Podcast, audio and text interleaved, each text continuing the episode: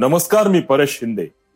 आणि आपण ऐकत आहात सरकार नामाचे विशेष पॉडकास्ट राजकारण. ऐंशीच्या दशकाला प्रारंभ झाला होता. शिवसेना प्रमुख बाळासाहेब ठाकरे यांच्यासारखा सूर्य महाराष्ट्राच्या राजकारणात तळपू लागला होता.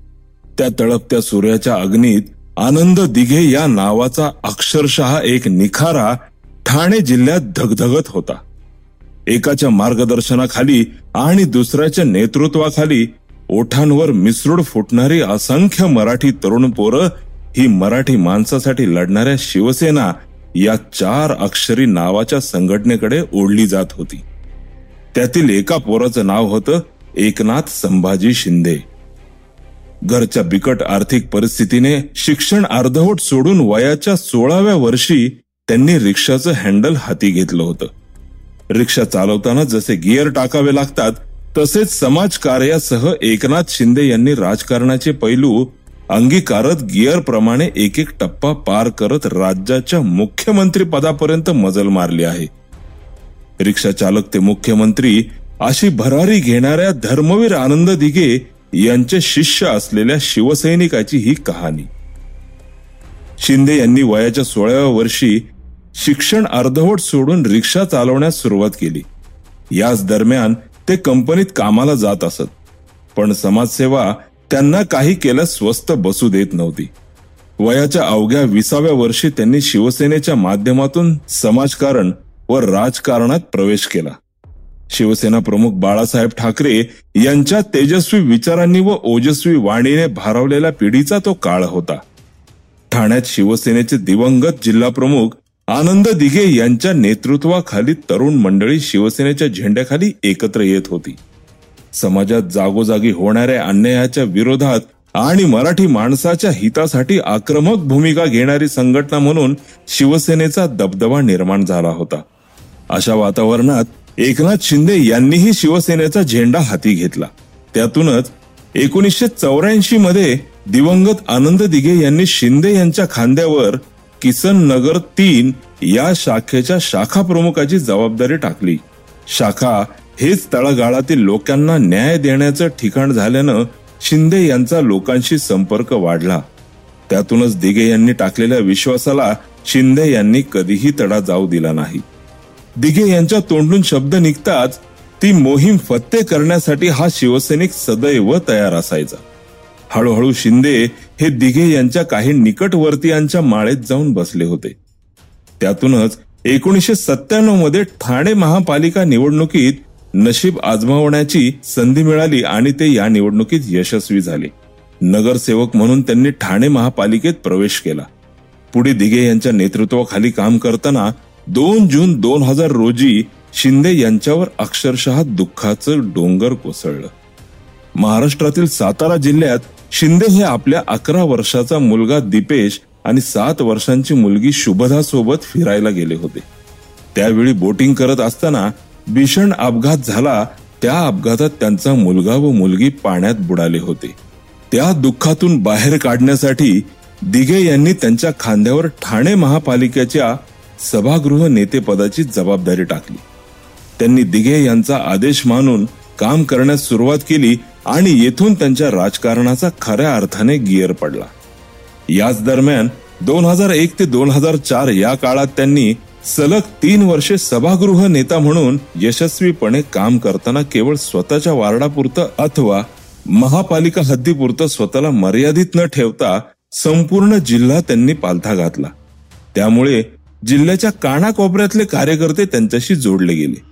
दिघे यांच्या निधनानंतर शिवसेनेत पडलेली मोठी पोकळी शिंदे यांनी भरून काढण्यास सुरुवात केली.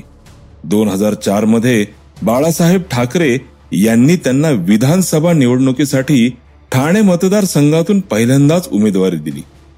या निवडणुकीत ठाणेकर नागरिकांनी त्यांना दिघे यांचे प्रतिबिंब म्हणून मोठ्या मताधिक्यानं निवडून दिलं. शिवसैनिक यांच्याकडे दुसरे दिघे म्हणून पाहू लागले.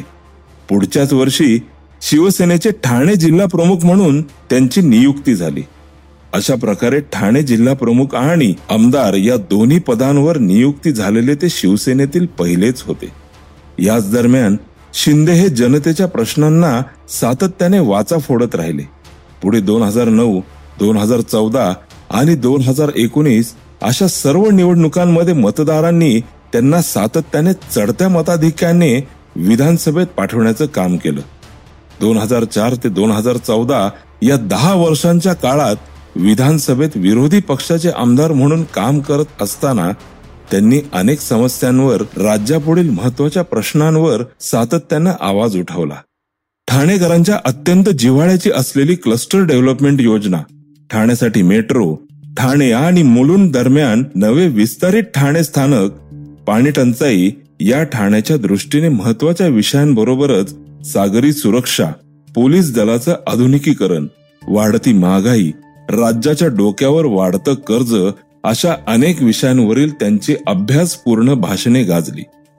मुंबईत झालेल्या सव्वीस अकराच्या हल्ल्यानंतर तत्कालीन काँग्रेस राष्ट्रवादी काँग्रेस आघाडी सरकारनं पोलीस दलाचं आधुनिकीकरण आणि सागरी सुरक्षा बळकट करण्याची घोषणा केली.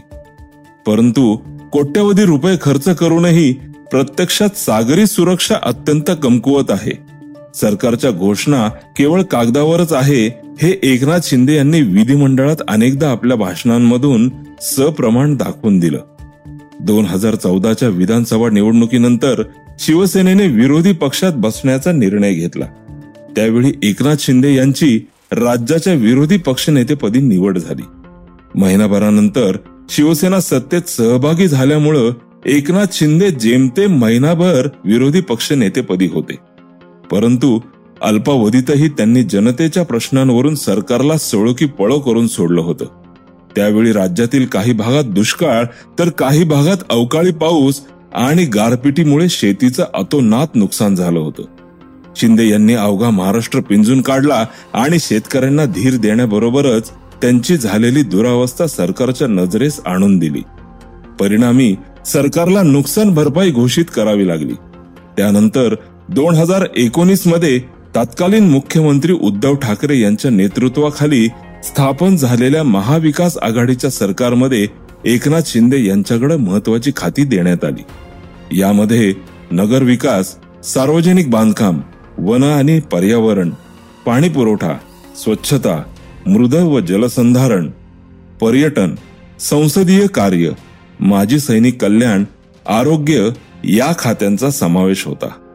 ज्या ज्या जबाबदाऱ्या पडल्या त्या त्या त्यांनी यशस्वीरित्या पार पाडत शिंदे यांनी आपला ठसा उठवला. त्यातच त्यांनी ठाणे जिल्ह्यासह राज्यात विविध योजना राबवल्या. कोविडच्या काळात ते स्वतः रस्त्यावर उतरून काम करत होते. तसेच कोविड बाधित आणि डॉक्टरांना धीर देण्यासाठी त्यांनी पीपीई किट परिधान करत डॉक्टरांसह रुग्णांशी संवाद साधून त्यांना दिलासा देण्याचं मोलाचं काम केलं. तसेच त्यांनी आरोग्य सेवा बळकट करण्यावरही तितकंच विशेष लक्ष देत त्या दृष्टीने धाडसी निर्णयही घेतले. त्यातून ठाणे शासकीय जिल्हा रुग्णालयाचे सुपर स्पेशालिटी रुग्णालयात रूपांतर करण्यासाठी निधी कमी पडू दिला नाही.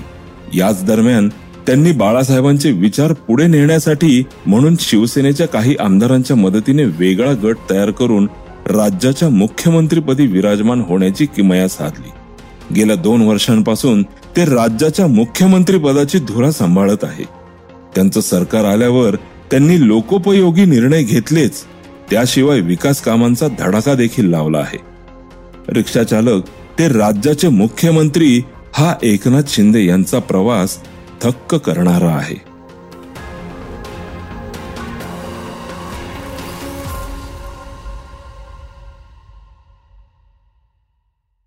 हा होता सरकार नामाचा विशेष पॉडकास्ट राजकारण.